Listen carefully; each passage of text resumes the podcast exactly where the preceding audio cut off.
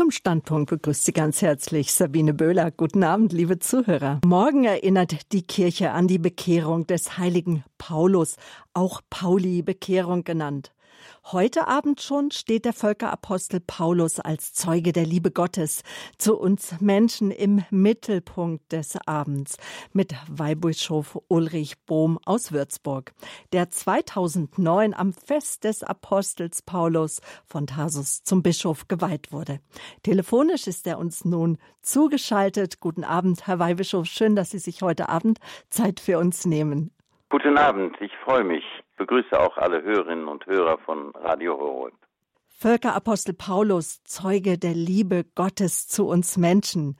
Die Bekehrung des heiligen Apostel Paulus zeigt eindrucksvoll, was mit einem Menschen geschehen kann, wenn er sich auf Jesus, den Gekreuzigten, konzentriert und plötzlich entdeckt, welche Sprengkraft in der Botschaft von Jesus Christus liegt. Wie das Evangelium die Welt verändern kann, wenn Sie und ich uns bedingungslos der Liebe Gottes stellen und versuchen, in das eigene Leben umzusetzen, das können wir am Paulus sehen. Er hat uns gezeigt, dass Gott größer ist als alle Erkenntnis. Wir fragen heute nach, was gibt uns der Apostel der Einheit heute mit auf dem Weg Ihnen und mir und auch der Kirche, dem Volk Gottes?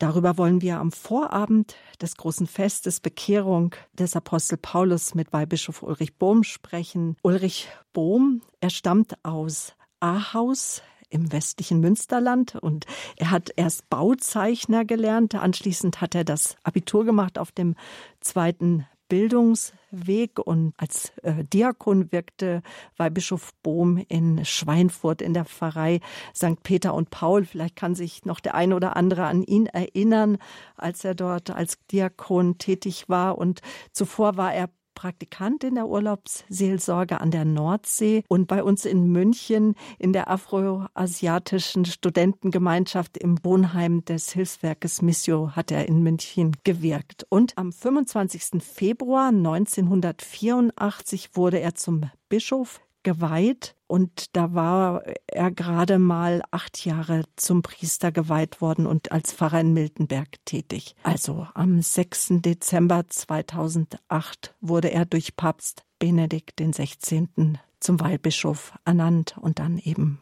geweiht am fünfundzwanzigsten Februar vierundachtzig.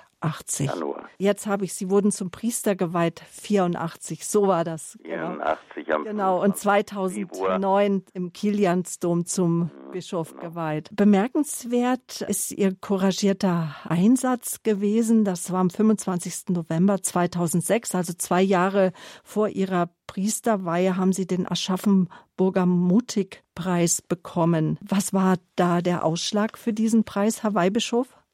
Das war nicht vor meiner Priesterweihe, das äh, war vor der Bischofsweihe. zweitausendsieben, sowas muss das gewesen sein, im Juli. Äh, ich verbinde es mit dem Fest der äh, Heiligen Maria Magdalena, das war da gerade. Und da war eine Veranstaltung äh, von ähm, jungen Nationalsozialisten auf dem äh, Marktplatz in Miltenberg und es war ein Riesentumult und äh, sozusagen eine N P D-Veranstaltung. Und ich habe dann die Glocken angestellt und äh, die Glocken haben dann zwanzig, fünfundzwanzig Minuten geläutet und äh, äh, es konnte keiner mehr sein Wort verstehen. Die Glocken sind doch noch ein bisschen stärker wie alles Geschrei in der Welt. Und ja, und dann war damit diese ganze Veranstaltung aufgelöst. Man hat das als mutig bezeichnet.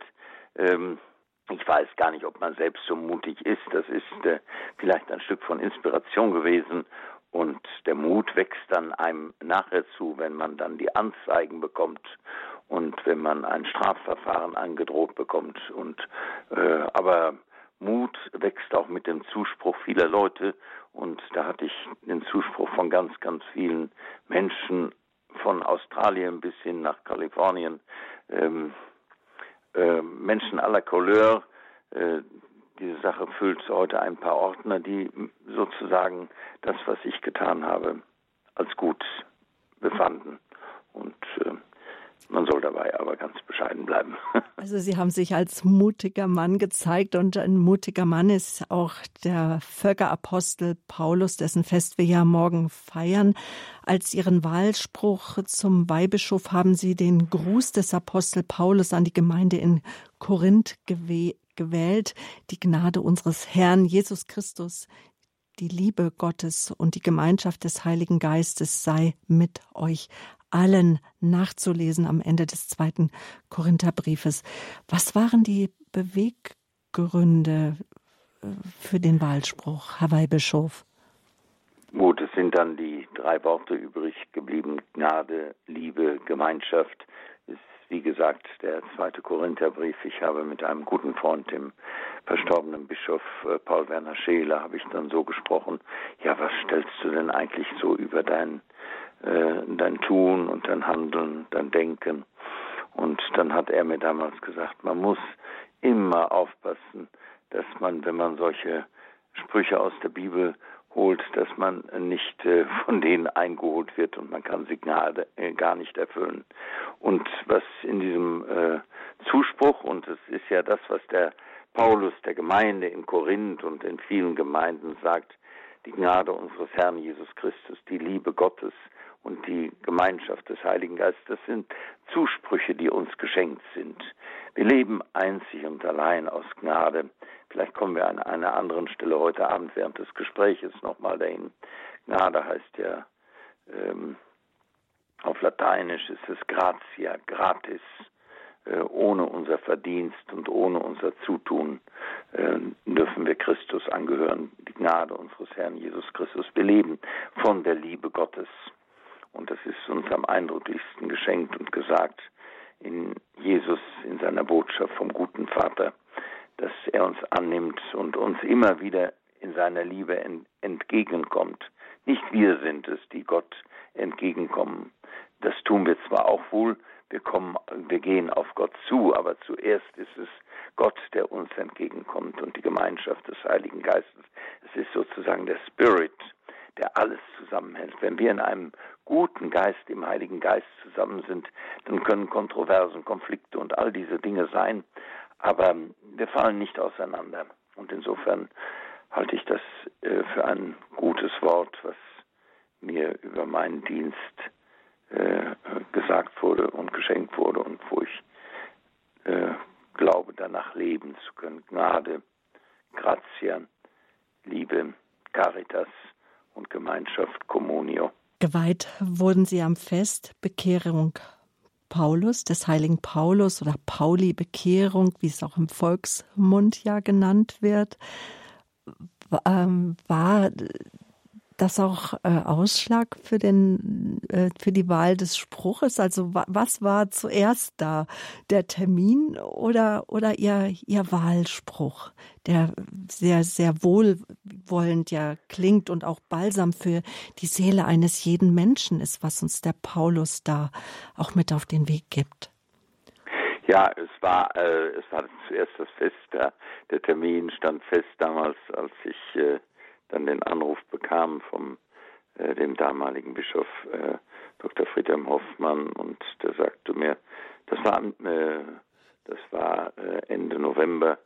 Äh, der sagte mir, der Heilige Vater möchte, dass Sie oder dass du äh, der neue Weihbischof in, in Würzburg bist.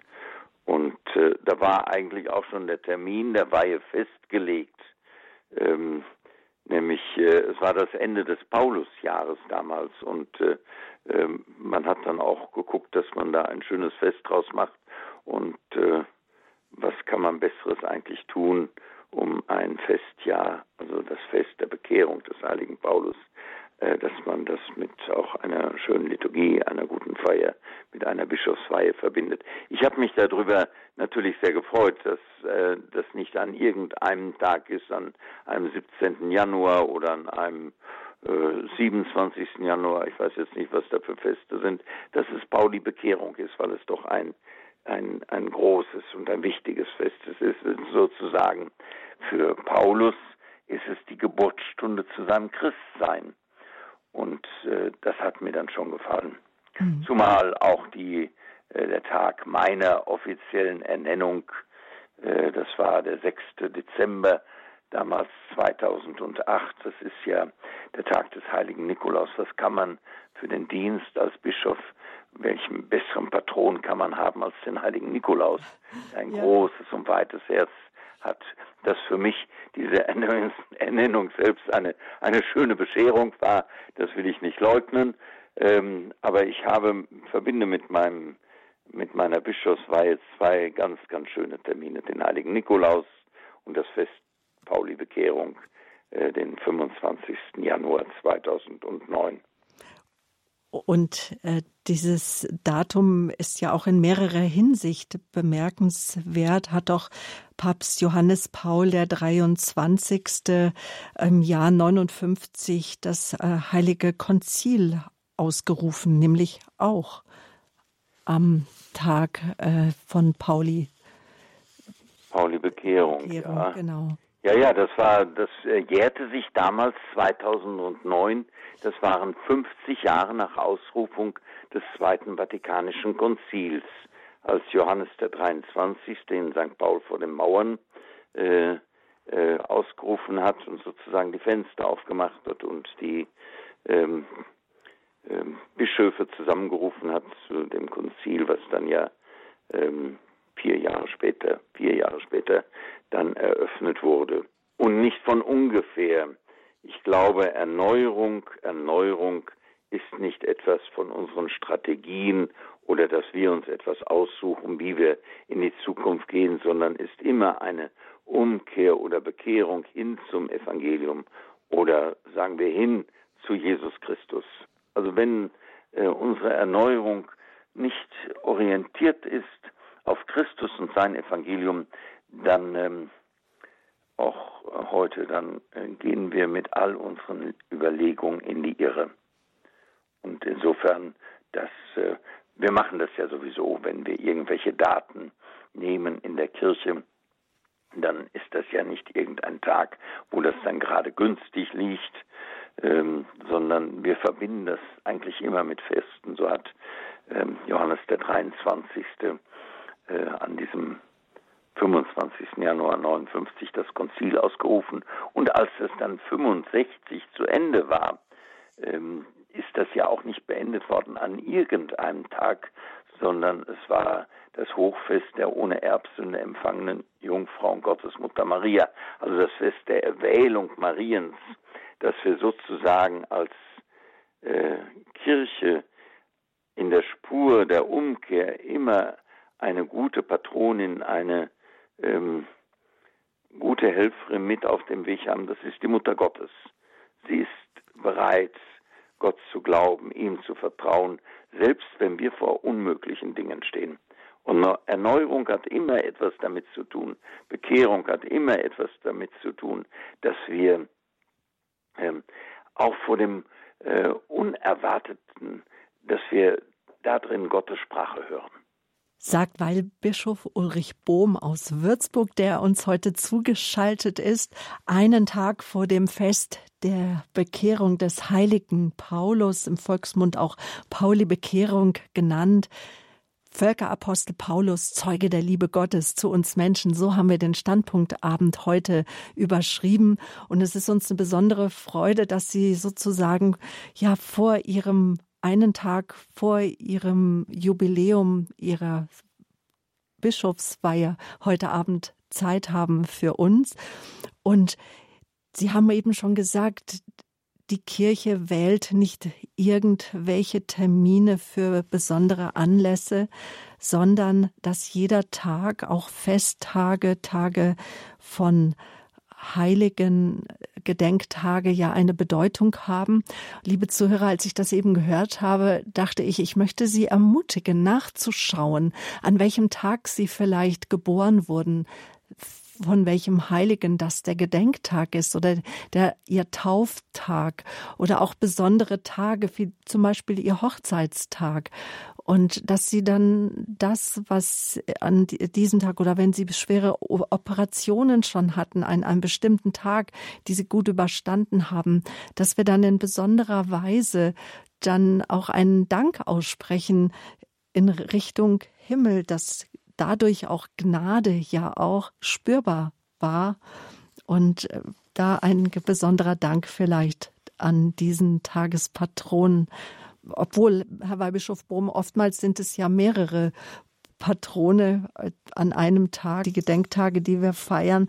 Aber beim, für, bei mir war es so, das fand ich ganz klasse, das wusste ich überhaupt nicht. Zufällig ist mein Namenstag an meinem Hochzeitstag. Ich, damals war ich noch nicht so beheimatet im Glauben und das, seitdem glaube ich und weiß ich, dass äh, doch die Ehe unter einem ganz bestimmten, unter bestimmter Gnade steht.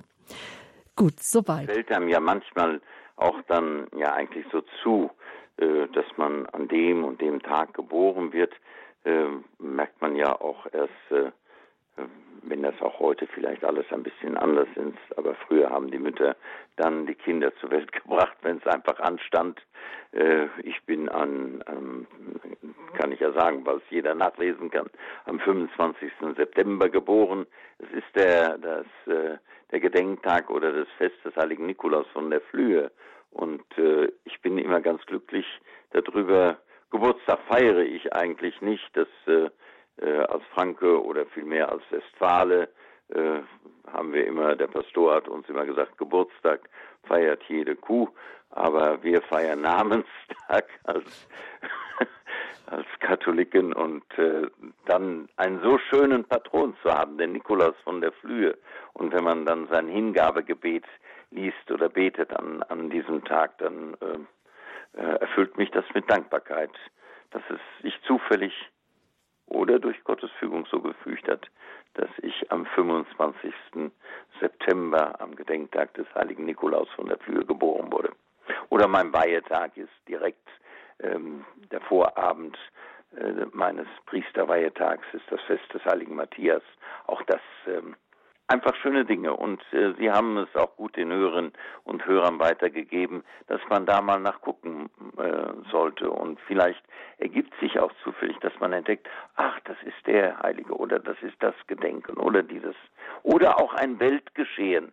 Es brauchen, es ist ja nicht so, dass dass äh, Gott nur in diesem Raum von Kirche wirkt. Er wirkt in dieser Welt und was da gerade passiert ist. Ein Friedenspreis wurde verteilt oder was weiß ich. Oder man hat sich gute Worte zugesprochen, ja. Das Fest Bekehrung des heiligen Paulus, das feiern wir morgen. Natürlich gibt es auch Bauernregel dazu. Sankt Pauli Bekehrung, hell und klar, so hofft man auf ein gutes Jahr. Sankt Paulus kalt, mit Sonnenschein wird das Jahr wohl fruchtbar sein und so weiter. Da gucken wir mal, was morgen ist. Wir wissen von den Wettervorhersagen, dass das Wetter in Deutschland sehr, sehr unterschiedlich ist. Also, liebe Zuhörer, vielleicht schauen Sie nach der Bauernregel, was, wie das Wetter morgen bei Ihnen ist. Und dann gibt es einen Ausblick auf das Frühjahr. Aber Paulus, er steht ja jetzt im Mittelpunkt unserer heutigen Standpunkt-Sendung. Herr Weihbischof Bohm, wie würden Sie denn die Person, die Person Paulus, des Paulus beschreiben? Ähm, gut, ich denke, er ist ja, er ist Jude und römischer Staatsbürger, hat ja auch den Namen Saulus und nach seiner Bekehrung äh, übernimmt er sozusagen den, den römischen Namen. Das ist ja auch etwas ganz Interessantes. Er fühlt sich ja ganz, ganz, ganz, ganz tief verwurzelt im, ähm, im Glauben der Väter äh, und auf, aus dieser, ähm, aus dieser Art heraus Ähm, bekämpft er natürlich auch diese neue Sekte, die Menschen von dem ähm, neuen Weg. Es sind ja Juden, die Apostel und diese frühchristliche Gemeinde. Äh, Jesus war Jude, Maria war Jüdin. Und äh, aber dass es so ist, dass ähm, dass sie sagen, der Messias kommt äh, nicht als politischer Ritter, als Brötchengeber oder als Wundertäter in die Welt, sondern er ist der Christus, der gekreuzigte und auferstandene Herr. Das ist das Neue und das ist. Paulus schreibt es dann ja selbst auch mal im Korintherbrief, in dem Wort vom Kreuz. Das ist für äh, Heiden eine Torheit. Ein, die Rettung der Welt kann nicht vom Kreuz kommen. Für die Juden ist das ein Skandal. Für uns aber, die Berufenen, ist es Gottes Kraft und Gottes Weisheit. Und ähm, das hat den Saulus berührt. Das kann einfach nicht so sein. Und er war ein, ein Pharisäer, er war, hatte einen Beruf, sagt er ja auch einmal, ich habe mein, mein Geld mit meiner Hände Arbeit verdient. Also er muss ein ganz engagierter Zeitgenosse gewesen sein, überzeugend, in Wort und in Tat, was er ja auch für, für dann auch später als Völkerapostel, was er für Strapazen auf sich genommen hat. Das kann keiner gewesen sein, der softig und vorsichtig an das Leben herangeht. Er muss ein sehr engagierter Mann gewesen sein. Und so ähm, kommt er dann zu einem Sinneswandel. Das ist dann äh, auf dem Weg nach, nach Damaskus passiert das ja, wo eine erste jüdische Gemeinde, äh, wo eine der ersten christlichen Gemeinden ist, ja. Erklären Sie nochmal, man äh, sagt mir ganz oft, er wurde vom Saulus zum Paulus. Warum sagt man das? Was, was bedeutet auch dieser Ausspruch im Volksmund? Der, gut, ich denke, in den, in den Schriften in der Apostelgeschichte wird er ja auch erst äh, als der Saulus bezeichnet. Er hat einfach einen jüdischen Namen. Das ist der Saul, das ist der König Saul. Er ist im, äh, ähm, das ist ein, gebräuchlich, ein gebräuchlicher Name im jüdischen Volk. Wenn er Saulus und Paulus sind sozusagen gleich, Paulus ist der römische Name. Und er erweitert dann ja auch mit... Ähm, mit seiner Verkündigung den Horizont über die jüdische Gemeinde hinaus. Wir nennen ihn ja auch den Völkerapostel Paulus. Äh, es geht nicht nur um die Bekehrung äh, des, des jüdischen Volkes, sondern es geht Juden, Griechen, Heiden. Die ganze Welt soll sich auf, ähm, auf den, den Christus, in dem Gott uns seine Liebe gezeigt hat, soll sich dahin konzentrieren und auf ihn hin orientiert sein. Das meint das Paulus. Er nimmt sozusagen die Welt mit in den Blick. Eben nicht nur den kleinen Kreis ähm, einer, äh, der, der jüdischen Glaubensgemeinschaft, sondern Paulus nimmt die ganze Welt mit in den Blick. Christus ist nicht, oder Gott ist nicht Mensch geworden, nur für eine bestimmte Gruppe, für eine bestimmte Religion, sondern Gott ist Mensch geworden in Jesus, dem Christus, für die ganze Welt. Das ist ja auch das, was wir, wenn wir so wollen, zu Weihnachten feiern, und vielleicht auch das Faszinierendste am ganzen Weihnachtsfest ist für mich immer, oder auch in diesem Jahr ganz besonders, dass wir gemerkt haben, Weihnachten, das berührt nicht nur uns Christen selbst, sondern viele Menschen das ganz, ganz anders feiern. Und nicht mit unseren Liturgien und mit unseren Gesängen, aber ähm, der Hauch vom Weihnachten zieht durch alle Herzen, ob sie glauben oder nicht glauben. Und das finde ich einfach äh, für mich etwas äh, Umwerfendes, ja.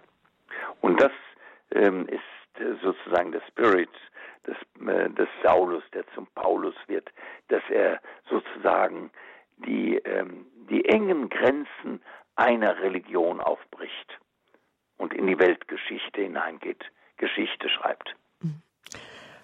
Und er hat ja wirklich auch Schlimmes erlebt. Er ist erblindet. Und das hören wir ja ganz oft auch von unseren Zuhörern. Und vielleicht Sie am Radio jetzt, oder wenn Sie uns über die Sendung dann noch später über Podcast hören, werden vielleicht auch sagen, stimmt, ich hatte einen, einen, ich habe einen Schicksalsschlag erfahren. Es gab eine Erschütterung in meinem Leben, die mich hat umdenken lassen, die mich Neues hat sehen lassen, die mich die Gnade Gottes, die Gnade des Lebens hat spüren lassen.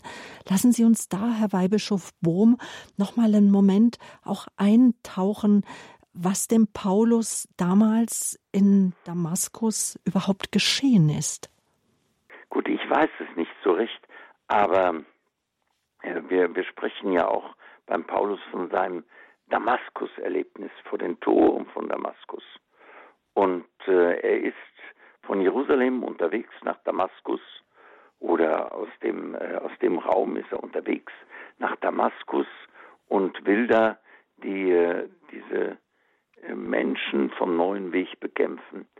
Wir sagen ja, oder äh, wir hören dann und lesen in der Heiligen Schrift, in der Apostelgeschichte und in dem Bericht selbst, den er verfasst, im Brief, äh, dass er auf dem Weg nach Damaskus ist und plötzlich ein helles Licht sieht, zu Boden stürzt und erblindet, und ähm, dass er von Jesus gefragt wird, warum verfolgst du mich? Und wir verbinden immer mit der Bekehrung des Paulus, dass er vom Pferd fällt. Wenn wir in die Schrift hineinschauen, finden wir nirgendwo ein Bild vom Pferd. Aber die Kunst ist voll. Das wunderschöne Bild vom Caravaggio in äh, In, in Rom, wo, wo Paulus sozusagen rücklings wie so ein Käfer mit beiden Beinen nach oben auf der Erde liegt und über ihm übermächtig das Pferd, und ein alter Mann hält es noch in den Zügeln. Man könnte da äh, eine ganze Katechese zu diesem Bild machen. Ähm, er stürzt, und mir gefällt dieses Bild. Paulus stürzt vom hohen Ross seiner Erkenntnis herunter. Er glaubt, alles zu wissen, wie Gott ist, wie er zu handeln hat, was er zu machen hat. Aber Gott ist immer bei weitem größer als all unser Vermögen, als unser, all unser Denken und unser Tun. Sehr wahrscheinlich muss in ihm, in seinem Verfolgungswahn, es, ich würde mal sagen, es war ein Verfolgungswahn, du musst Gott, diesen Gott, an den du so glaubst, der so alles tun muss, wie du meinst, den musst du jetzt dahin bringen, und dafür musst du sozusagen auch andere vielleicht umbringen. Er war bei der Steinigung des Stephanus dabei, lesen wir in der Apostelgeschichte. Ich glaube, Menschen wie er ähm, werden dann auch äh, oder sind sensibel für, für Gott, wenn er wirklich dich nochmal ganz anders anspricht. Und äh, das muss es wohl gewesen sein. Er muss gemerkt haben, Saulus, was du da machst jetzt, ist das eigentlich richtig? Ist das der barmherzige, der gnädige, der gerechte Gott, den wir in unserer Synagoge verkünden? Das wird es wohl gewesen sein. Und dass er zu dieser Erkenntnis kommt, sozusagen, wenn er in diesem Glanz der Sonne Christus sieht, dass er in diesem Sinne erleuchtet wird und erstmal blind ist für die Dinge dieser Welt. Ihm werden ja wieder die Augen geöffnet, und er wird ja zu dem großen Kämpfer und Streiter und Verkünder des Evangeliums der Liebe Gottes, die uns in Jesus, dem Christus, erschienen ist, oder wie wir zu Weihnachten gesagt haben, die Menschenfreundlichkeit Gottes ist uns erschienen. Und was er ja im Grunde genommen gemacht hat mit der Verfolgung des Menschen des jungen Weges, das war wahrlich nicht menschenfreundlich. So wie das heute auch nicht menschenfreundlich ist, wenn wir Menschen verfolgen, umbringen oder nicht mal ihre andere Meinung nicht respektieren. Nachzulesen, Apostelgeschichte ab Kapitel neun, spannend zu lesen und auch zu meditieren, auf das eigene Leben zu beziehen. Es zeigt ja ganz bildhaft, was eine Konversion auch bedeuten kann, dass man vielleicht blind war für etwas und dann die Augen geöffnet werden für die Gnade Gottes. Bevor wir jetzt gleich weiterreden, was vielleicht auch ähm, ja, Paulus uns wohl heute sagen möchte, hinein in die Situation unserer, der Kirche oder auch in unser Leben hinein, hören wir ähm, Musik, und dann, liebe Zuhörer, geht's weiter hier im Standpunkt auf Radio Horeb. Der Völkerapostel Paulus, Zeuge der Liebe Gottes, zu uns Menschen. Gast ist der Würzburger Weihbischof Ulrich Boom. Und auch Sie, liebe Zuhörer, werden gleich unsere Gäste sein, wenn wir Sie einladen, auch anzurufen, uns zu erzählen, was der heilige Paulus Ihnen bedeutet für Sie und Ihr Leben. Vielleicht tragen Sie auch den Namen Paul oder Pauline. Das würde uns natürlich besonders freuen, wenn Sie uns anrufen und uns erzählen, wie der Apostel Paulus auch schon in ihr Leben hineingewirkt hat. Doch jetzt erstmal Musik und dann geht's gleich weiter mit dem Gespräch mit Weihbischof Ulrich Boom aus Würzburg. Bleiben Sie dran.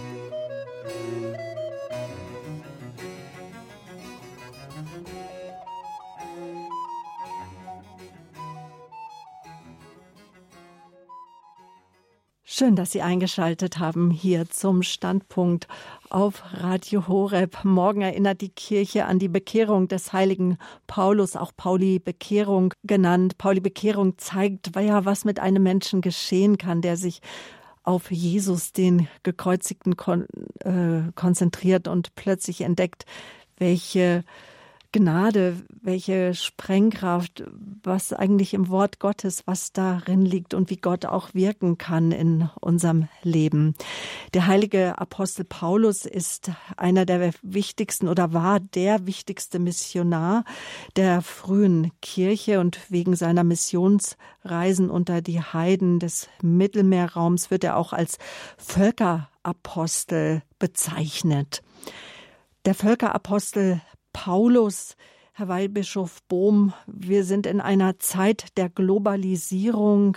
Wir können von überall auf der ganzen Welt über das Internet uns an Informationen aus allen Teilen der Welt beteiligen und sind informiert. Vielleicht so jetzt die Frage, auch im Sinn auf die Globalisierung. Welche, und wir sind ja die allumfassende Kirche weltumspannend und das macht ja auch den katholischen Kirche, äh, den katholischen Glauben. Deswegen finde ich, verbindet er äh, auch so. Welche Bedeutung hat Paulus für uns in der Kirche heute?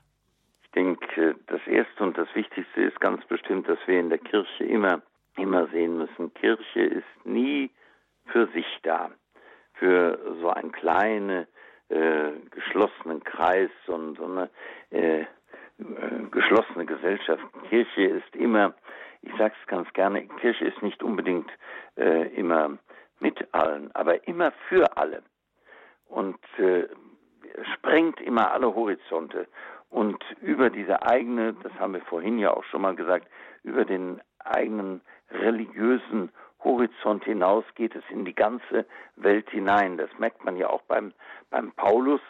Er ist nicht nur, das Evangelium ist nicht nur für Jerusalem, für den Ort der Kreuzigung und Auferstehung, für das jüdische Volk ähm, alleine gedacht, sondern für alle Welt. Es geht erst in die Gemeinden hinein und dann, was Paulus ja tut, er geht sozusagen in die Zentren der damaligen Welt hinein. Ob es da Ephesus ist, ob es Milet ist, ob es Thessaloniki ist, also ob es Athen ist.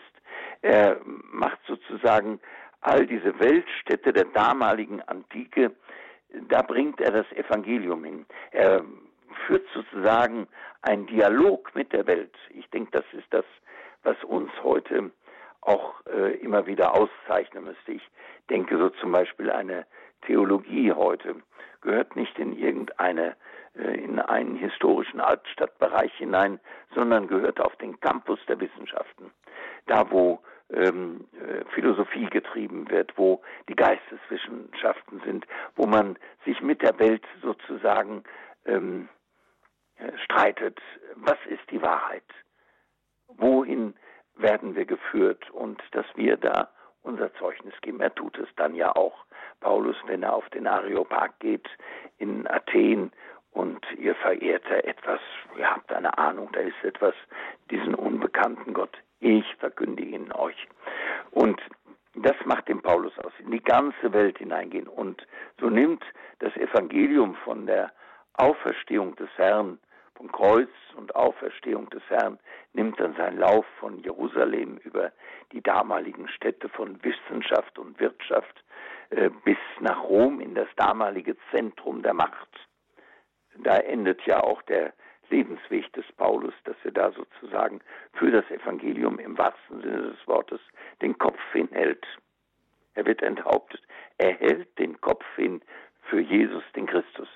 Und die Verkündigung des Evangeliums ist ja nicht die, dass die Macht ist, wie wir uns Macht vorstellen, sondern dass Gott in Ohnmacht in diese Welt kommt, dass er sich solidarisiert mit den Armen, mit den Entrechteten und dass seine Barmherzigkeit immer größer ist als all das, was wir an, an guten Werken tun können. Und das ist natürlich, wenn man so will, wenn er da in das Zentrum der Macht geht, ist das natürlich nochmal eine, sozusagen auch eine Korrektur und eine Kritik an den Machtverhältnissen der damaligen und der heutigen Zeit.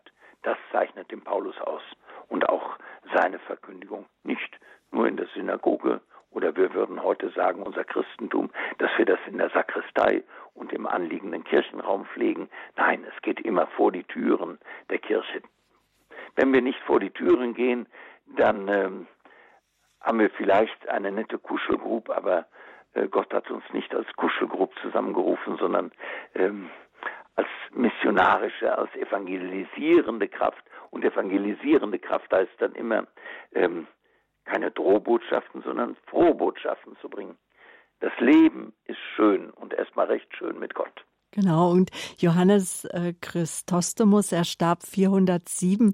Er bezeichnete Paulus als äh, einen, als die geistliche Posaune, an der er sich erfreut, wo er auch die Menschen ermutigt, auch Paulus kennenzulernen, am Paulus. Und er spricht, also Johannes Chrysostomus spricht auch von Paulus, äh, dass er eine eine liebe Stimme hat und mit liebender Stimme auch von Christus erzählt und auch das äh, Evangelium Gottes ja auch und die Botschaft äh, Christi entsprechend auch den Menschen vermittelt in den unterschiedlichsten äh, Lebensphasen äh, und äh, auch Lebensorten. Und ich möchte jetzt so kurz hinaus auch auf die einzelnen Briefe, die Paulus geschrieben hat. Und einer der wichtigsten Briefe, die man auch als Gnadenlehre bezeichnet, das ist ja der Römerbrief. Genau. Und auch der Römerbrief war ja auch ähm, ganz besonders wichtig, auch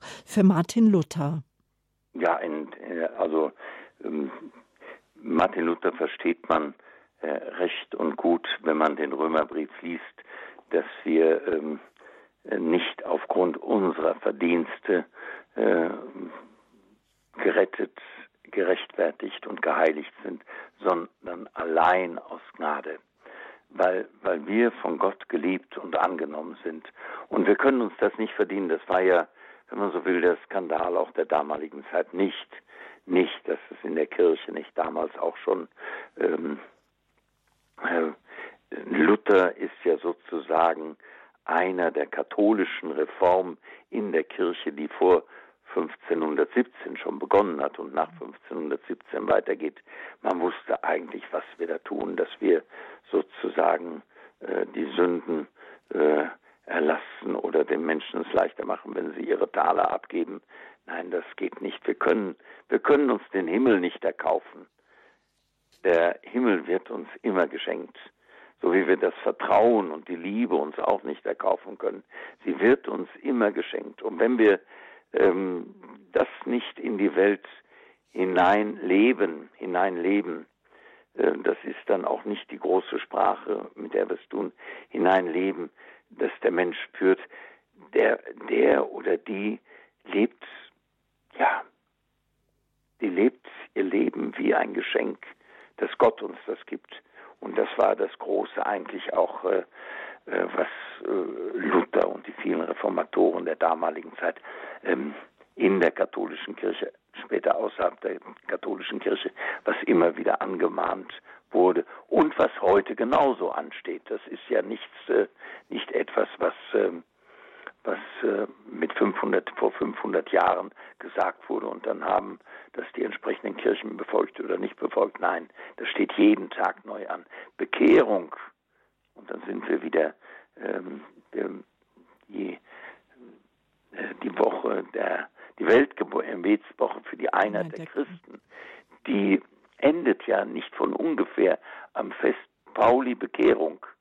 Da endet die, weil immer Erneuerung, Hinwendung zu Christus immer mit Bekehrung verbunden ist, dass Gott größer ist, dass seine Gnade stärker ist als all unser Versagen und all unsere Schuld.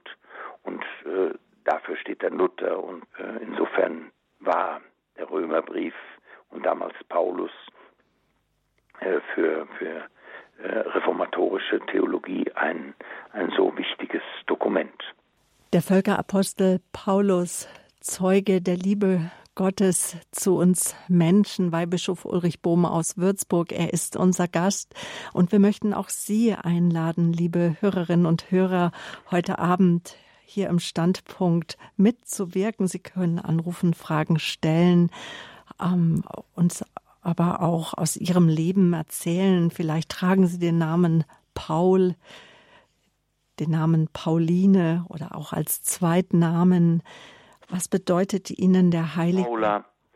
Ah ja, Paula, genau. Ein sehr, auch ist wieder ein ähm, Name geworden, der sehr beliebt ist, auch ja, ja, ja. bei kleinen bei Kindern. Bei den Firmungen erlebe ich das manchmal. Ähm, äh, es ist, äh, sind gar nicht so die exotischen Namen. Manchmal tauchen die wieder auf, Paul und Paula. Wir hatten in der Straße auch äh, Menschen, die hatten den Nachnamen Pauler. Vielleicht ist auch das eine Ableitung. Ja, kann schon. Die Nummer zu uns hier ins Münchner Radio Horeb Studio, das ist die null acht neun fünf eins sieben null null acht null null acht null acht neun fünf eins sieben null null acht null null acht. Wenn Sie aus dem Ausland anrufen, wäre die deutsche Vorwahl null null vier neun und dann acht neun fünf eins sieben null null acht null null acht. Herr Weihbischof Bohm, der Völkerapostel Paulus. Theologiestudenten werden sicher Monate und Jahre lang sich mit diesem großen Apostel beschäftigen. Es gäbe jetzt vieles, worüber wir sprechen könnten.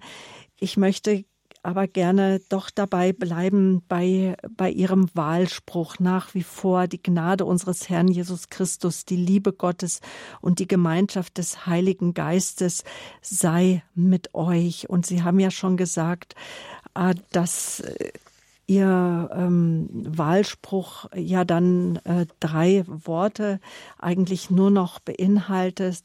Und eines der Worte ist das Wort Gnade. Und das Wort Gnade, wir sagen ganz oft als Christen, es geschieht alles aus Gnade. Und man hat aber manchmal das Gefühl, die Gnade Gottes ist so willkürlich. Wir verstehen sie manchmal nicht. Vielleicht, dass sie, was bedeutet das, die Gnade Gottes? Ich habe es vorhin, glaube ich, schon mal gesagt, im Lateinischen heißt dieses Wort ähm, ja gratia. Gnade ist immer unverdient. Ich kann da nichts dran tun. Ich bin, äh, wenn zwei Menschen sich verlieben, äh, da macht vielleicht der Geruch und der, das Aussehen und all viele Dinge mögen da eine Rolle spielen. Aber äh, dass da sozusagen äh, Liebe auf den Punkt gebracht wird, zwei Menschen zusammenkommen, das ist nicht erkaufbar, erleistbar. Und das ist vielleicht auch das, was wir in einer Gesellschaft wie, äh, wie der unsrigen heute so sehen, ähm, wir müssen alles können, wir können auch vieles leisten, aber wie viele geraten an die Grenzen? Und dass du trotz allem geliebt und angenommen bist. Ähm, wir sagen das in der Theologie ganz gerne, du bist geliebt und angenommen, trotz deines Versagens und trotz deiner Schuld. Auch mit meiner Schuld, die ich habe, mit meinen dunklen Seiten, bin ich geliebt und angenommen. Und da wird, und dann Gott ist wiederum dann der, der aus meiner Schuld kein Kapital schlägt. Wenn wir in die Welt hineinschauen, wenn ich schuldig geworden bin, ähm, ich weiß das von einem ähm, Gefangenen, er ist gewiss schwer schuldig geworden. Und der kriegt in dieser Gesellschaft nur noch ganz schwer ein Bein auf die Erde. Du kannst heute alles bald nachlesen und, äh, und sobald dann rauskommt, das hast du getan, dann ist das wieder vorbei mit einer Stelle, die du haben möchtest, um deinen Lebensunterhalt zu bestreiten. Geliebt und angenommen sein, trotz deines Versagens und trotz deiner Schuld. Ähm, wenn wir das in diese Welt hineinbringen können, so gut wie möglich als Christen, ich glaube, dann sind wir äh, nicht nur dem Paulus, sondern äh, sind wir Gott ganz nahe. Das soll man ja auch an uns spüren, dass wir in diesem Sinn begnadete Menschen sind. Der Mensch nicht bei mir groß ist durch sein Leisten, durch sein Vermögen, was er so alles kann, was er auf dem Schirm hat, sondern einfach, weil er ein von Gott gewollter und erschaffener Mensch ist.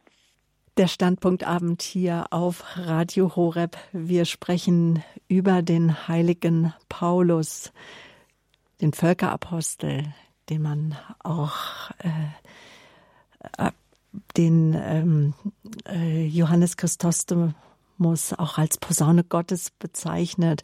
Der Paulus, er wird gerne auch als Kämpfer Gottes dargestellt. Seine Attribute sind das Buch und das Schwert.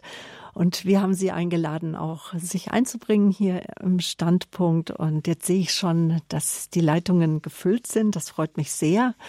Äh, Herr äh, Leupi aus der Schweiz, Sie sind unser erster Hörer. Guten Abend, schön, dass Sie anrufen. Na, grüß Gott, Herr Weihbischof. Ja, ja, grüß Gott. Ich habe gedacht, soll ich jetzt sagen oder soll ich nicht sagen? Aber ich denke, also, ich... Ich war früher ein bisschen ein wilder Mensch, der hat so in der Welt gelebt. Dann hatte ich eine Hirnblutung und im Koma habe ich den Herrn gesehen. Und als ich dann wieder kam, war natürlich alles schwierig, aber ich bin dann in den neunziger Jahren einmal zum Pater Josef Bill in die Exerzitien gegangen, hier in der Schweiz. Und er hat gesagt, wie wichtig das es ist, da mal Zeugnis geben. Und dann habe ich mein Zeugnis gesagt. Und da war ein Mann, der Herr Frusthofer, der war vom K T V. Dann hat er mich auch noch gebeten oder gefragt, ob ich dann würde auch im Fernsehen mein Zeugnis geben. Und er hat dann eine Sendung gemacht. Und es gab dann davon auch, davon auch eine, eine, äh, eine, ein Video oder ein, so ein Ding, was man jetzt hat. Und er hat es betitelt, vom Saulus zum Paulus. Darum habe ich mich jetzt dann gerade auch erkannt in diesem Paulus, ja, der zuerst ein Saulus war. Ja. Dankeschön. Dass Sie äh, eben nicht nur für Ihren kleinen, engen Kreis sozusagen ähm, Verkündiger des Evangeliums sind, sondern dass sie das äh, wie ähm, das gerade auch wie der Paulus sozusagen eine Posaune für die Welt sind, ja. Genau, Herr Leupi, und äh, äh, wir hören Ihre Stimme öfters hier bei uns im Radio. Sie sind aus der Schweiz, das hören wir auch am Klang Ihrer äh, Stimme. Ja. Wie war denn Ihr Leben äh, vor Ihrer Bekehrung und was hat sich oder wodurch äh, hat es sich verändert? Also ich war aus dem Beruf ausgestiegen und habe, weil ich einen großen Auftrag hatte, ich habe mich dann begonnen, vom Bildermalen zu leben. Ich habe Bilder gemalt, ein bisschen auch sehr weltliche leider, und ich dachte, ich wollte einmal berühmt werden mit meinen Bildern und so, und habe eigentlich mein Ego, ich wollte Ich wollte werden, nicht? Und ich, ich habe auch nicht im Glauben gelebt. Ich war aus der Kirche ausgetreten. Ich habe leider Reiki gemacht und das hat mir einen ganzen schlimmen Fluch gebracht. Also, dass mir alles kaputt gegangen ist. Aber eben mein Ego, mein Ich, nicht mein Ich, das musste zum Christus werden und nicht ich. Und gab es da ein Schlüsselerlebnis? Also Sie sagen, Sie waren im Koma, das heißt, Sie hatten eine schwere Krankheit oder einen Unfall? Eine Hirnblutung. Eine Hirnblutung, ich. Genau, das ja, stimmt, hatten Sie also gesagt. Also ich war, eigentlich man kann sagen, ich war tot, gell? Mhm. Und im Koma habe ich den Herrn gesehen. Und so eine Liebe, so eine Liebe habe ich noch nie gesehen. Da kann man nur noch niedersinken. Ja, und die hat mich, ja, er sein liebender Blick, das hat mich total verändert. Ja. Dankeschön, dass Sie uns das einfach nochmal erzählt haben. Und äh, auch die Sehnsucht, denke ich, in jedem von uns wecken, dass wir diesen liebenden Blick sehen. Herr Weihbischof, vielleicht mögen Sie auch noch etwas äh, sagen zu Herrn Leupi. Ja, ich mache das wieder dann aus, ja.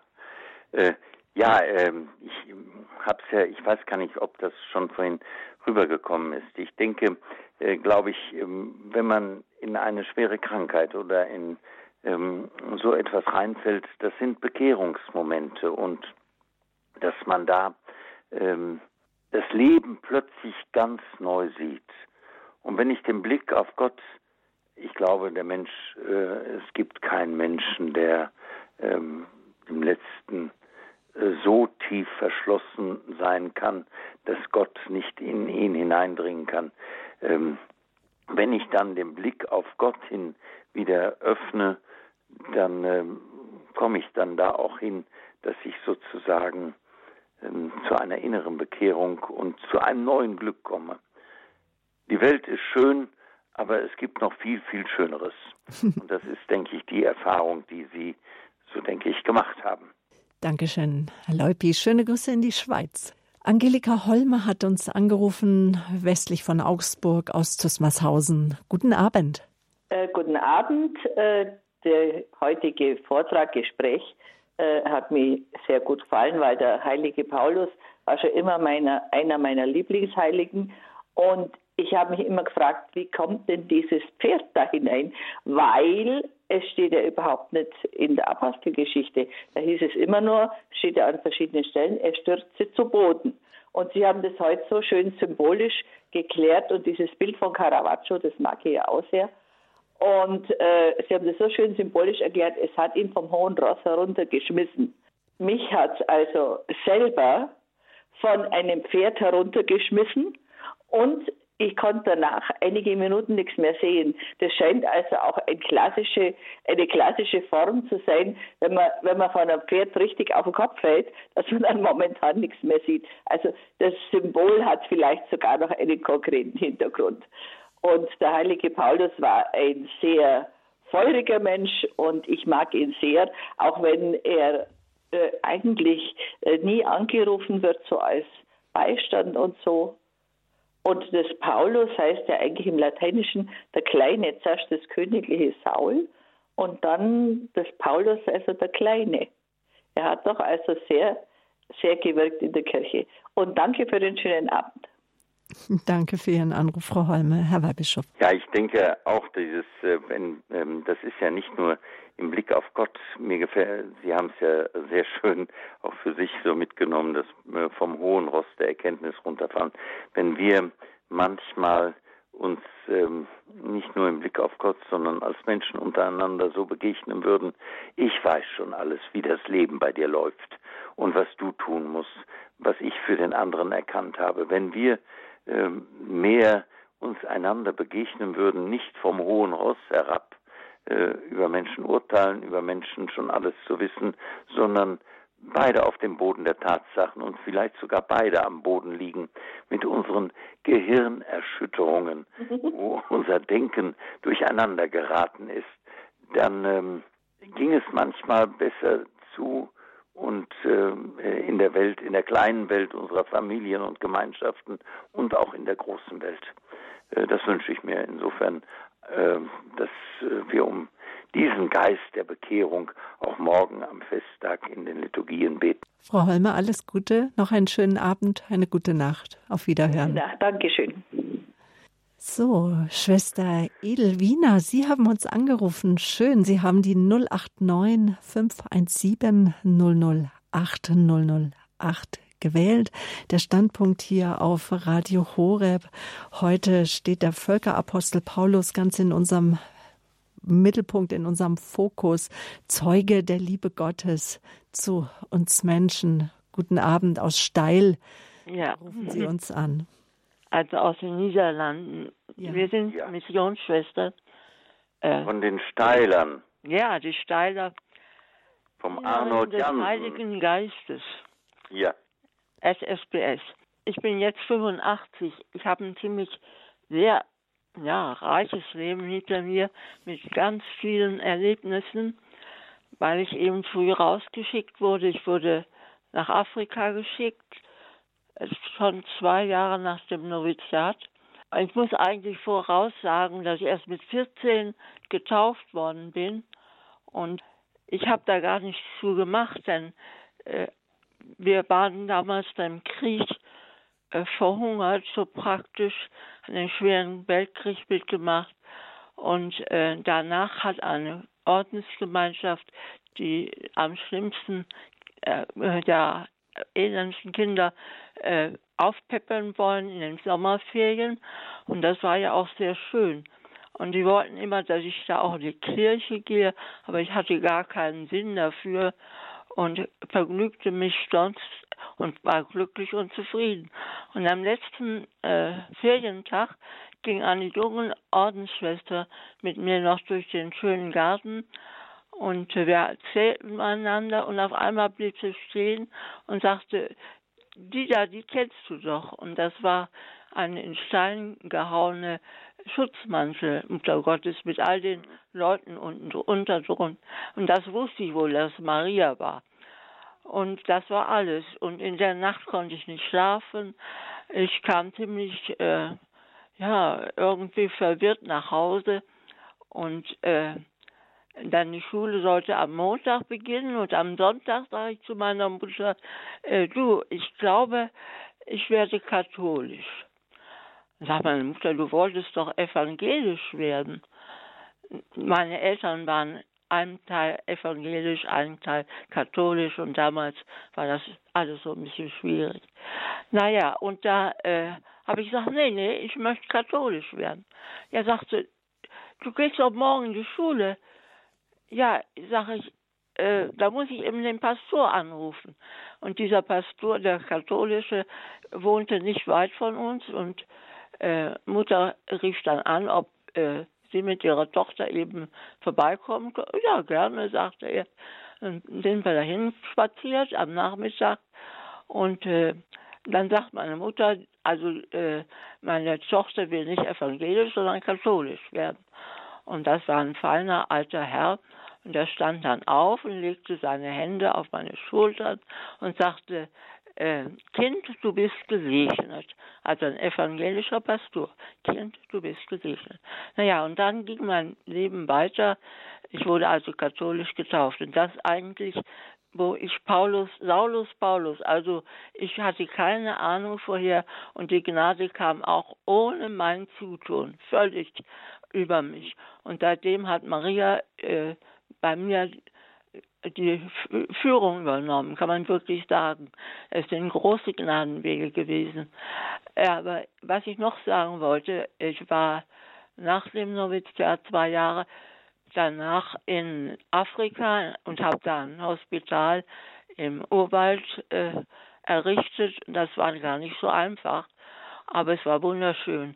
Und was ich jetzt noch sagen wollte, ist, die Menschen in Afrika sind wunderbare Menschen. Wir haben ja auch mit Radio Horeb ziemlich Kontakt mit äh, Afrika, Kibeo und so weiter. Und das macht mich sehr glücklich. Aber äh, was ich dann, ich kam dann total krank und erschöpft wieder zurück nach Steyl. Und äh, dann wurde ich im Krankenhaus eingesetzt. Und dann sah ich die völlige Lieblosigkeit. Wenn ein äh, Patient nicht essen konnte, wurde das Essen weggenommen und da kann er eben nicht, macht er eben nicht. Die Lieblosigkeit, ich war total am Boden erschöpft. Diese armen Menschen in Afrika sind voller Liebe, voller Wachheit. Die, die reden nicht lange hohe Dinge und predigen nicht, sondern sie sind, äh, so wie sie sind, ganz wunderbare Menschen und ein tiefes Gefühl für den ewigen, Niamey heißt er bei ihnen.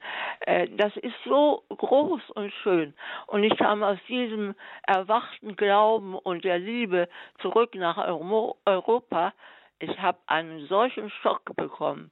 Das glaube ich. Diese ewige Rederei und oder äh, Schwätzerei und dann auch sich über den anderen halten und Mobbing und was da alles so ist. Also es tut mir leid. Europa, wenn die so weitermachen, geht total unter. Afrika ist im Kommen, obwohl jetzt die Corona und all das Millionen Menschen tötet. Aber diese Menschen sind urwüchsig, Naturmenschen und Talente. Ich war eine Pflegeschule, mhm. habe ich angefangen. Die mussten Lateinisch und Englisch alles lernen. Das ging unglaublich gut. Die hatten ein Gedächtnis, die hatten eine Intelligenz und die machten mit. Also so etwas Schönes. Und dann komme ich in dieses, Voll- entschuldigen Sie bitte, aber diese hochnäsige Gesellschaft hier in Europa, die sich völlig irgendwo verdreht hat, mit dem Kopf immer ich und äh, Verstand und, und ja, auch was weiß ich alles. Wo bleibt das Herz? Schwester Edelwina, nur eben sagen. Ja, Schwester Edelwina, wo waren Sie denn? In welchem afrikanischen Ghana. Land? In Ghana waren Sie? Ein paar Jahre und dann sind Sie nach Deutschland, nach beziehungsweise in die Niederlande, nach Steyl wieder zurück. Nee, danach bin ich nach Düsseldorf, Hahn ins Krankenhaus, die Pflege über. Und dann hatte ich M T A, habe ich auch studiert. Mhm. Äh, dann wurde ich ins Labor irgendwo in Laupheim eingesetzt. Dann wurde ich nach Österreich gerufen fürs Röntgen, weil also, immer irgendjemand ausfiel mhm. und so weiter. Ich, auch England und so weiter. Ich wurde immer als Aushilfekraft dann benutzt und solange ich noch konnte. Äh, aber da habe ich viel gelernt und habe auch du- mich äh, durchgesetzt mit meinen Kräften. Die sind jetzt allerdings erschöpft. Aber ich wollte nur eben sagen, mit dem Saulus und Paulus, das ist eine Gnade. Denn jeder Mensch hat eine persönliche Berufung. Und wenn er danach lauscht und nicht nach der, den Reden, die wir heute wirklich traurig sind mit dem Glauben, der wegfällt, also ist besser zum Glauben zu kommen, als den Glauben verlieren, das ist grausam. Die, also lassen wir es vielleicht so stehen, Schwester Elwina, äh, äh, Edelwina, wir haben noch einige Hörer in ja, der Leitung, danke. Bitte. Das, Entschuldigen Sie bitte. Na, das war jetzt noch eine wichtige Botschaft, die Sie uns mitgeben als erfahrene Ordensfrau, als Steyler Missionarin, dass jeder Mensch eine persönliche Berufung hat und jeder Mensch ist gerufen, die Gnade und die Liebe und die Gemeinschaft zu empfangen. Ich kann das nur unterstreichen, was die Schwester gesagt hat. Einmal habe ich äh, äh, gute priesterliche Freunde, das waren Steyler Missionare in Afrika, auch in Ghana, in Accra oder in China waren die und zwei Onkel von mir waren, äh, waren in Tansania bei den Weißen Vätern. Also, dass man äh, draußen in der weiten Welt manchmal das Evangelium viel, viel tiefer verwurzelt fühlt wie bei uns. Und dann sind wir ganz schnell wieder bei dem Bild des heiligen Paulus. Wir machen manchmal heute so den Eindruck, als Deutsche, als Europäer, wir wissen schon alles, wo die Welt hinlaufen muss und wie das alles weitergehen muss. Äh, und ähm, das ist oft sehr hochnäsig oder bleiben wir im Bild äh, der Bekehrungsgeschichte des Paulus, das ist wohl oft wieder wie auf dem hohen Ross. Aber Dankeschön für Ihre Zeugnis, Schwester. Genau, Dankeschön. Alles Gute. Schöne Grüße nach Steyl in die Niederlande hoch. Für uns Münchner hoch in den Norden. Auf Wiederhören. Maria Eder, schön, dass Sie uns angerufen haben aus Ried im Innkreis. Guten Abend. Ja, guten Abend. Grüß Gott. Grüß Gott. Grüß Gott. Ja. Und ich möchte mich zuerst mal bedanken für diesen wertvollen Vortrag. Dann möchte ich auch ähm, ganz kurz erzählen, ich hatte auch so ein Saulus-Paulus-Erlebnis. Mit dem Fahrrad war ich unterwegs, mit meiner kleinen Tochter, noch nicht ganz zwei Jahre. Ich bin über den Berg, ich hatte vorher eine große Aufregung, bin da mit dem Fahrrad geflüchtet, mit, mit meiner kleinen Tochter. Bin dann über einen kleinen Berg runtergefahren und auf einmal plötzlich macht das Fahrrad Stopp. Und ich habe eine schnelle Reaktion gehabt, bin abgesprungen und ich habe noch gar nicht zu denken anfangen können, hat meine Tochter schon geschrien wie am Spieß auf ihrem Sitzerl, Kindersitzerl. Und dann, dann ist jemand die Straße gekommen, ein Bauer mit seinem Gefährt und hat mir dann geholfen. Der Arzt hat uns, also es ist dann das Rote Kreuz gekommen und hat uns ins Krankenhaus gefahren. Ja, es war eine schwere Verletzung an der Ferse. Sie hat die Füße in die, ins Rad reingebracht und, und die Speiche hat sich bis zum Knochen gepresst und es war außerdem noch schmutzig. Jedenfalls war es war eine schlimme Verletzung und äh, ich hatte vorher so einen Schock. Und wie dann der Schock dann aufgehört hat, dann habe ich geweint und geweint und geweint. Und mich hat niemand mehr trösten können. Niemand. Mhm. Zu Hause nicht. Und niemand. Dann bin ich in die in meine Kirche, in meine äh, Pfarrkirche gefahren, wo ich nicht mehr so gern hingefahren bin. Weil ich die Leute, ich war schon länger nicht mehr dort und ich habe gefürchtet, dass die, die Leute dann mich dann also auf mich zeigen. Also Mhm. Das, habe ich, das hat mich abgehalten, aber ich bin dort und da in verschiedenen Kirchen manchmal, nicht jeden Sonntag. Ja, so war es. Dann bin ich in eine Pfarrkirche, da ist mir alles egal gewesen, was Leute sagen. Ich bin in diese, ich meine Kirche gefahren, also hingefahren, bin bis zur ersten Stufe vor, habe mich hingekniet und habe mit Jesus im Tabernakel gesprochen. Habe ich gesagt, Jesus, wenn du mir jetzt hilfst, dass die Karin wieder gesund wird, dann verspreche ich dir, dass ich jeden Sonntag wieder zur Heiligen Messe komme. Und es war einfach wunderbar, muss ich sagen, in meiner großen Not. Dann bin ich, dann bin ich ganz schnell dann zur Heiligen Beichte und es war wirklich meine große Bekehrung.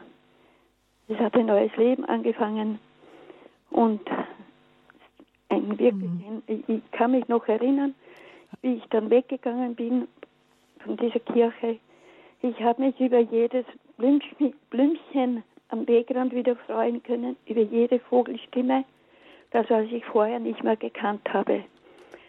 Und so war es dann. Und seitdem ich diese große Bekehrung, dass ich auch als große Gnade sehe und erkannt habe, seit daher bin ich immer am Weg, anderen zu helfen, dass sie auch zum Glauben finden. Und das ist so wunderbar. Ich mache das meistens mit einer wundertätigen Medaille. Mhm. Und ich danke Gott für dieses Erlebnis und dass er mich auch das zurückgeholt hat. Ich nenne das, was ich da erlebt habe, für mich selber die Liebespeitsche. Ja, danke. Bitte schön. Dankeschön. So wirkt Gott, unser großer Gott. So berührt ihr die Herzen der Menschen.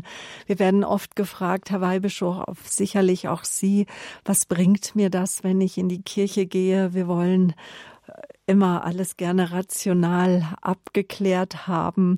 Dabei hat sich ja Christus erst uns geschenkt. Dabei hat der gute Gott ja uns zuerst geschaffen und wir sagen auch immer gerne so beim Namen gerufen. Auch Sie haben sich rufen lassen, Frau Eder.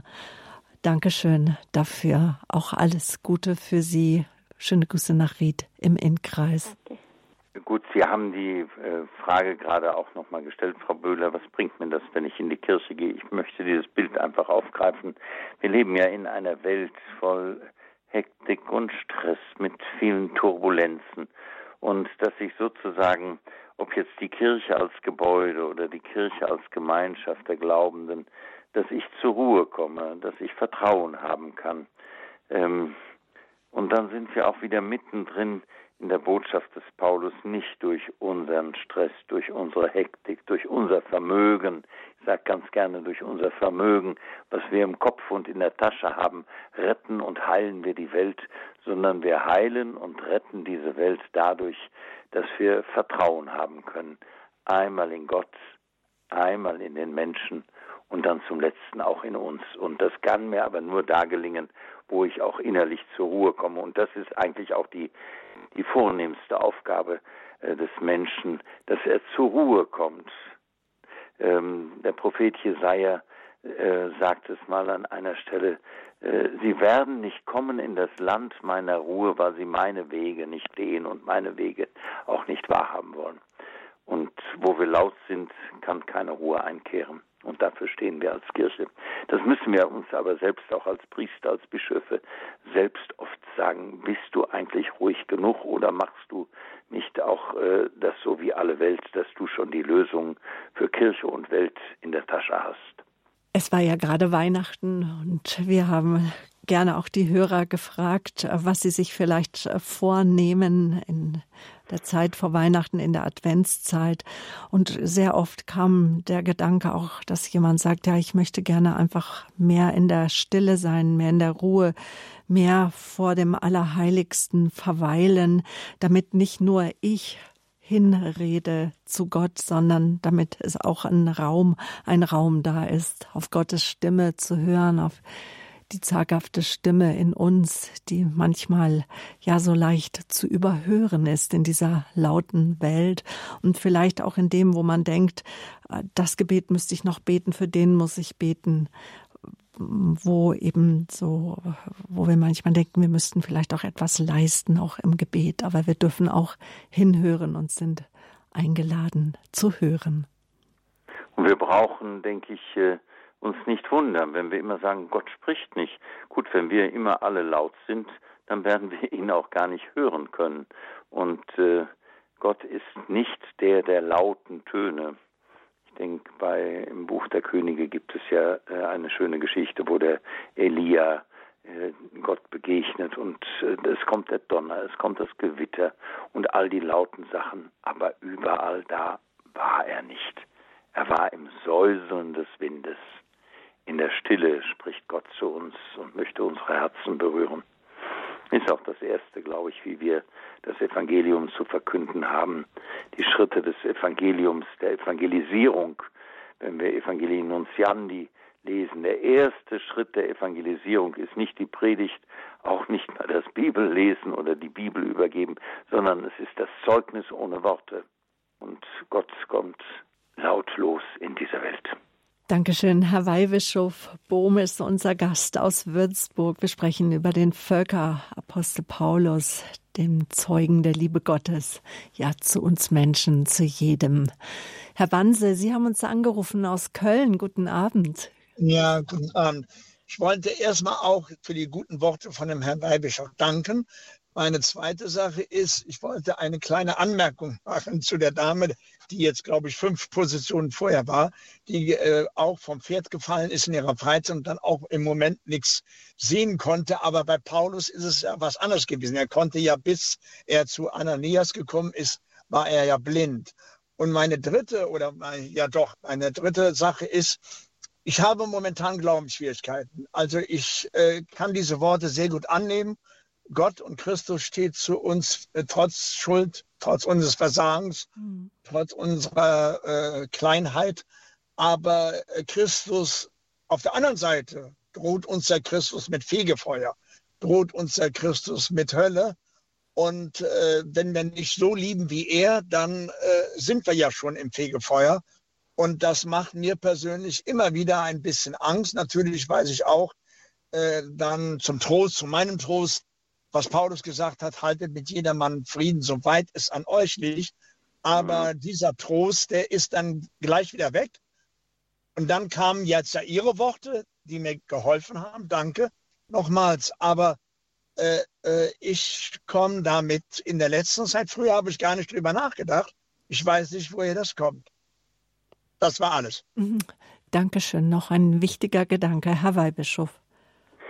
Ja, ich... Ähm Ähm, was, was soll ich sagen? Ich glaube, dass, äh, dass wir ähm, Gott näher kommen, dass ich natürlich manchmal in Zweifel gerate durch all das, was so, so geschieht, aber ähm, haltet so weit wie möglich Frieden, was, was Paulus was Paulus den Menschen damals ans Herz legte, auch uns ans Herz. Und selbst bei einer ganz großen Bekehrung, die wir haben können, ist ja noch nicht gesichert, dass wir morgen nicht wieder umfallen.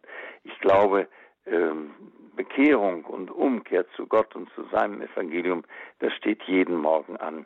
Und jede Umkehr beginnt eigentlich erstmal mit dem, mit der morgendlichen Dankbarkeit, dass wir dafür danken, dass uns wieder ein neuer Tag geschenkt ist. Es ist ja nicht von ungefähr so, dass wir den Tag eröffnen, nicht mit einem großen Lob, sondern mit einer Bitte. Herr, öffne meine Lippen. Ich habe nichts, auch den neuen Tag. Wir wissen nicht, was diese Nacht passiert. Es könnte mein letzter sein, meine letzte Nacht. Aber dann steht ein ewiger neuer Morgen da. Und wenn ich dann diesen morgigen Tag, den fünfundzwanzigsten Januar zweitausendeinundzwanzig, nochmal erleben kann, eröffne ich ihn da mit diesem Ruf, Herr, öffne meine Lippen. Und dann antworten wir ja in der Gemeinde, damit dein, mein Mund dein Lob verkünde. Und ähm, ja, das ist das Leben halt so. Jeder Tag bringt neue Aufgaben mit sich, aber auch äh, ähm, ganz viel an Freude und an Vertrauen. Und das ist ja doch auch eine Gnade, dass wir jeden Tag ganz neu beginnen dürfen mit Christus. Und wir brauchen das, was gewesen ist, nicht wegtun und ungeschehen machen. Nein, das ist passiert, aber äh, Gott rechnet mir das nicht auf, also macht nicht anschließend eine Liste und sagt dann, also äh, das ist dann aber an den und den Tagen dir daneben gegangen. Alles Gute für Sie, Herr Wanse. Schöne Grüße nach Köln. Behüt Sie Gott. Ein weiterer Herr ist in der Leitung aus Radolfzell, der Herr Hager. Guten Abend. Herr Bischof, ich hätte eine Frage. Da wird immer wieder gesagt, nicht alle vierzehn Briefe des Apostels Paulus seien von ihm geschrieben. Also beim Hebräer ist das, glaube ich, schon ziemlich klar. Aber es sind ja auch andere Briefe, die oft angezweifelt werden. Vielleicht können Sie mir da einiges sagen. Mhm. Gut, ich denke, das, das ist ja wirklich so. Sie haben das ja schon im Blick auf den Hebräerbrief gesagt, wo, von den Briefen, wo wir sagen können, sie sind wirklich aus der Hand des Paulus selbst, äh, ob das der Römerbrief, Korinther, Galater, Philipper, Thessaloniker und der Philemon. Philemon merken wir ja auch, wie persönlich er dann da schreibt. Und manchmal, das ist natürlich, wir haben das sozusagen, ähm, um das so ganz säkular auch mal zu sagen, sozusagen zweitausend Jahre Literaturgeschichte. Und ähm, Und man kann es vielleicht klassisch sagen, wir sprechen heute, da ist der erste und zweite Korintherbrief da, äh, aber dieser, das äh, wissen wir heute auch an dem Bürchen in dem Brief selbst, das müssen offensichtlich auch noch mehrere Briefe gewesen sein. Und wenn man das dann so nachguckt und dann das nochmal mit äh, anderen Dingen in Verbindung bringt, dann kann man feststellen, ja, das muss Paulus selbst gewesen sein, das deckt sich auch damit. Und dann er hat viele Gemeinden gegründet und da hat man manchmal dann äh, Briefe äh, diesem großen Zeugen des Evangeliums zugeschrieben, in seiner Intention geschrieben, ohne dann genau zu sagen, es ist das und manchmal bleibt hier manchmal nur, vielleicht auch ist das bei uns so, nur so, so ein paar Sätze übrig und dann machen andere da noch einen viel, viel größeren Traktat raus. Und so sind die, ist diese ganze Briefliteratur auch so entstanden. Aber das ist richtig. Und das mindert nicht ähm, das, was in, äh, äh, was in den Briefen insgesamt steht. Ähm, Christus gestern, Christus heute, Christus in Ewigkeit. Ähm, Das ist ja der, der Grundtenor all, aller Verkündigung. Mhm. Hilft das? Ah, schalten wir, Moment, schalten wir den Herrn Hager noch mal kurz, kurz ja, rein. Ich, da ist er. In der Antike oft so, dass Schriftsteller oft unbekannt waren, weil sie sich auf einen bekannteren, vielleicht auf einen... Ja, ja, ja, genau, das meinte ich damit, ja.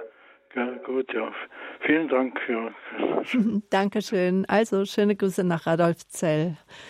Dorothea Wermeling, Sie möchte ich gerne noch begrüßen. In Münster sind Sie am Telefon. Guten Abend. Guten Abend, Herr Weibschow. Ja, einen lieben Gruß nach Münster. Danke. Kommen Sie aus Münster? Ich komme aus dem Nord, gebürtig aus dem nordwestlichen Münsterland. Wenn Ihnen das ja. etwas sagt, Ahaus, Altstädte. Nee. Das Ahaus, ist oben ja, an der holländischen aber... Grenze, da komme ich her. Ach ja, ja. Aha. Ach so. Ja, ich wollte nur kurz sagen, erstmal zum Anfang, habe ich in der Jugend, habe ich mal gezweifelt. Und dann habe ich aber mal mit dem Priester gesprochen und sagte, wenn das stimmt, dass es einen Gott gibt, dann ist es aber Zeit, zu ihm zu beten. Und dann habe ich jetzt eine Sendung gehört, dass äh, jeder, jeder äh, damals äh, einen Spitznamen hatte. Zum Beispiel der Petrus wurde Fels genannt. Wurde, wurde Paulus auch irgendwo genannt? Paulus hatte so einen Beinamen, hatte er nicht. Paulus hat den Beinamen, wenn er einen Beinamen hat, ähm, dann ist er der Völkerapostel. Und bei, bei äh, Simon, der Petrus, äh, und Petrus heißt ja Fels oder Kephas, auf, äh, ähm, ähm, das sind ja Bezeichnungen, also die Worte für Fels. Der ursprüngliche Name ist ja Simon und er hat diesen Beinamen Simon, ja. äh, ja, ja, ja. Fels Petrus bekommen. Und sagt etwas über seine Qualitäten aus. Und dann ist ja beim Petrus nochmal ganz interessant, wenn der äh, wenn äh, Simon Petrus der Fels genannt wird, der, äh, und dann seine Biografie sieht, was das für ein wankelmütiger Mensch auch ist. Wie er große Sprüche macht und dann ist oft hinter diesen Sprüchen nichts dahinter. Und trotzdem ist er für Jesus, auf den kann ich mich verlassen. Das ist, also ich finde, finde das ein, ein, ein großartiges äh, Wort, was äh, Jesus dem Petrus und mir dann schenkt. Und dann auch im Blick auf den Paulus, wenn wir Paulus sagen, er ist der Völkerapostel, äh, bei all dem, dass wir als Christen sozusagen in die Welt hinausgehen sollen und wie halbherzig wir das dann oft tun. Und äh, es ist ja nicht so, dass Paulus äh, In, äh, er wurde hin und her gezogen, ähm, das sagt er in seinen Briefen ja auch, dass er sich wie ein zerbrechliches Gefäß äh, weiß, äh, was zerspringen und zerfallen und was auseinanderfallen kann. Und trotzdem ist er der Große, der in die Welt hinausgeht. Also diese Zusagen sind ja eigentlich nochmal Bestärkungen von einer Grundintention, die in einem Leben vorliegt. Und da kann man Ähm, äh, auf jeden Fall Paulus, wenn er einen Beinamen hat, dann ist es der des Völkerapostels. Dankeschön auch für Ihre Frage und Ihre Beobachtungen auch. Alles Gute für Sie. Grüße nach Münster. Nun für heute Abend möchte ich einen letzten Zuhörer begrüßen, nämlich Pater Abraham aus Aufhausen. Grüße Gott. Ja, grüß Gott. Ich grüße herzlich den Weihbischof. Ich hätte eine Frage, und zwar, ich habe Ihren Vortrag gehört, das fand ich ganz gut, in Bezug auf Paulus mit der Kreuzestheologie, weil Paulus bringt ja in vielen Briefen, haben Sie ja auch genannt, immer wieder diese Kreuzestheologie und die Auferstehung in Verbindung mit für uns gestorben und auferstanden, aber in Bezug auf die Verehrung. Also dass die, die, die, mir kommt manchmal so ein bisschen die Kreuzesverehrung zu kurz in der Liturgie oder allgemein jetzt im Gottesdienst. Das wird auch ein bisschen, früher war die, war die viel intensiver. Ich weiß nicht, wie es Ihnen so vorkommt. Eigentlich nicht. Also das ist, glaube ich, immer eine Frage, äh, wie wir, wie wir das so sehen. Es gibt ja an an einigen Stellen das Kreuz, das ist nochmal, ich denke an herausragenden Stellen, dass wir äh, die, äh, die Liturgie, jede Liturgie sozusagen im Zeichen des Kreuzes eröffnen. Ich sage manchmal ganz gerne, wir beginnen unseren Gottesdienst im Zeichen der unserer Erlösung und der Liebe Gottes im Namen des Vaters, des Sohnes und des Heiligen Geistes. Und wir gehen auch auseinander und tragen sozusagen das Evangelium in die, in die Welt hinein im Zeichen des Kreuzes. Der Segen passiert immer im Zeichen des Kreuzes. Also ich sehe es jetzt nicht so, dass, äh, mhm. dass es in der Liturgie fehlt. Und dann kommt natürlich nochmal, ähm, ähm, wo es ganz, ganz groß unterstrichen wird. Das ist ja nochmal das eigene der Kreuzverehrung am Karfreitag. Mhm. Und dann, wenn ich so in meine Biografie hineinschaue, in meine fränkische Biografie, ja. ähm, das Kreuz spielt bei uns im Frankenland eine ganz, ganz große Rolle. Wir haben den Kreuzberg mit der großen Kreuzbergwallfahrt. Und ich wer da mal mitgegangen ist, da steht alles unter äh, dem großen Thema, das Kreuz als Zeichen der Erlösung. Oder ich war mal Pfarrer im Spessart. Mitten im Spessart gibt es eine wunderschöne kleine Kapelle, eine alte Kapelle, der El- einer der ältesten Orte im Spessart. Das ist die Kreuzkapelle mit einem wunderschönen Kreuz daran. Mhm. Ich, ich meine manchmal so ein bisschen diese Frömmigkeit, also es gab ja um das Kreuz sehr viele Andachten und dieses Frömmigkeitswesen, denke ich, ist manchmal in der Liturgie oder, oder in den Pfarreien etwas verloren gegangen oder, oder so kommt mir es vielleicht so vor. Ja, das ist manchmal gut, ich denke, das ist aber das, äh, das könnte man in vielen Bereichen so sagen. Wir, mhm. wir leben natürlich in einer Welt, wo wir heute, ich glaube in der Pfarrei selbst nicht, aber in dieser äußeren Wahrnehmung, wenn wir äh, früher durch die Lande zogen äh, und man hat früher an jedem Kreuz auch ein Kreuzzeichen gemacht. Aber was wir immer noch haben, äh, wenn wenigstens bei uns im Frankenland, und äh, ich habe vorhin ja auch gesagt, dass ich aus dem Münsterland komme, wenigstens in diesen Regionen, aber auch in anderen Regionen, wie viele Kreuze stehen da am Wegesrand und an einer Wegkreuzung und weisen darauf hin, was sozusagen das Zeichen von uns Christen ist. Ihnen Gut, alles danke. Gute, Gottes Segen. Gottes Segen. Ihnen auch eine gute Woche. Dankeschön, Herr Weihbischof. Dankeschön. Schöne Grüße nach Aufhausen zum Pater Abraham. Und das war die Abrundung unseres Standpunktsabends. Im Mittelpunkt Herr Völkerapostel Paulus, dessen Fest wir morgen feiern, nämlich das Fest Paulus Bekehrung, Pauli Bekehrung. Die Bekehrung des Apostel Paulus, Zeuge der Liebe Gottes zu uns Menschen. Zeuge der Liebe Gottes zu uns Menschen. Und er fragt sich, können wir, können wir Zeugen dieser Liebe sein? So zum Abschluss vielleicht, dass wir das nochmal abrunden. Was gibt uns der Apostel der Einheit, wie wir ihn ja auch nennen, und wir sind ja auch noch in der Gebetswoche der Einheit der Christen. Was gibt er uns heute mit auf den Weg? Ja, ich habe es vorhin ja auch schon mal gesagt, die Weltgebetswoche für die Einheit der Christen und Ökumene fängt nicht erst an bei den Kirchen und kirchlichen Gemeinschaften untereinander, sondern fängt an in der kleinen Gemeinde und Gemeinschaft, in der wir leben, dass wir uns immer wieder zu Gott hin bekehren. Zu Gott hin bekehren, der uns in Jesus, dem Christus, seine Liebe und Treue gezeigt hat. Von der Krippe bis zum Kreuz, ähm, vom Stall bis nach Golgotha. Und wo wir diese Demut Gottes, dass Gott eben ähm, nicht in einem Palast zur Welt kam, dass Gott nicht einen Riesentempel errichtet auf einem Fels, Äh, sondern dass er am Kreuz in der Ohnmacht, in der Schwäche, in der Solidarität zu uns Menschen, dass er da sich äußert und seine Liebe zeigt, dass wir uns da immer wieder zu diesem Gott hin bekehren. Das gibt nicht nur meinem eigenen Herzen und meiner Seele Frieden, sondern schenkt eigentlich, wenn wir uns danach orientieren, der Kirche, den Kirchen und kirchlichen Gemeinschaften, und schenkt der ganzen Welt Frieden und Freude. Und dann sind wir wieder mitten beim Paulus.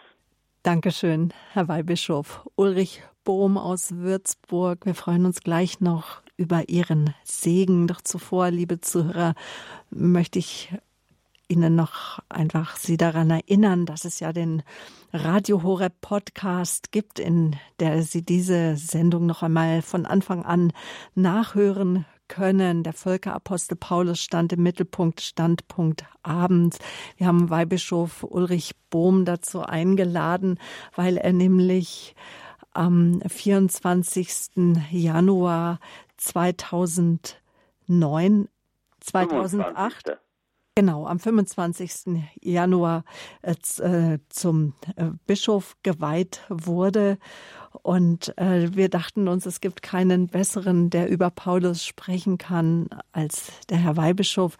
Also wenn Sie die Sendung nochmal nachhören möchten, dann lassen Sie sich gerne einen C D-Mitschnitt zukommen oder äh, laden sich die Sendung herunter, w w w punkt horeb punkt org. Auch am kommenden Sonntag erwartet Sie wieder ein, ähm, erwartet Sie einen Standpunkt mit dem Facharzt für Innere Medizin und für Laboratoriumsmedizin, dem Vorsitzenden der Ärzte für das Leben, nämlich mit Doktor, mit Herrn Professor Doktor Paul Kullen. Er wird zu Gast sein und es wird um das Impfen gehen. Es gibt da ja gerade ganz viele Fragen, ganz konkret ja zur Corona-Impfung, die, die Corona-Impfungen, die gerade europaweit anlaufen. Wir werden die Corona-Impfstoffe besprechen, unter die Lupe nehmen, die, Wirk- die Herstellung, den Wirkansatz, mögliche Nebenwirkungen und was äh, vielleicht trotz Impfung zu beachten ist. Und dann wird es auch um die In- Impfstrategien gehen. Also ein Brennpunktthema, das ihr am nächsten Sonntag erwartet. Wie sind die Corona-Impfstoffe einzuordnen? Wieder um zwanzig Uhr. Wir bedanken uns ganz herzlich bei Ihnen für Ihre Aufmerksamkeit und danke für Ihr Gebet, auch von dem Radio Horeb lebt, und auch danke für Ihre Liebesgabe, immer wieder für Ihre Spende. Nicht ohne Ihre Spende wären Sendungen wie diese nicht möglich. Vergelt's Gott. Herr Weihbischof, danke, dass Sie uns diesen Abend geschenkt haben. Gerne. Danke, dass Sie auch der Gnade Gottes somit auch ein eine Stimme gegeben haben, dass Sie uns ermutigt haben und erinnert haben, dass wir immer wieder geliebt und angenommen sind, trotz unseres Versagens. Vergelt's Gott. Nun bitte ich Sie um Ihren Segen. Der Herr segne und behüte Sie. Er lasse sein Angesicht über Sie leuchten.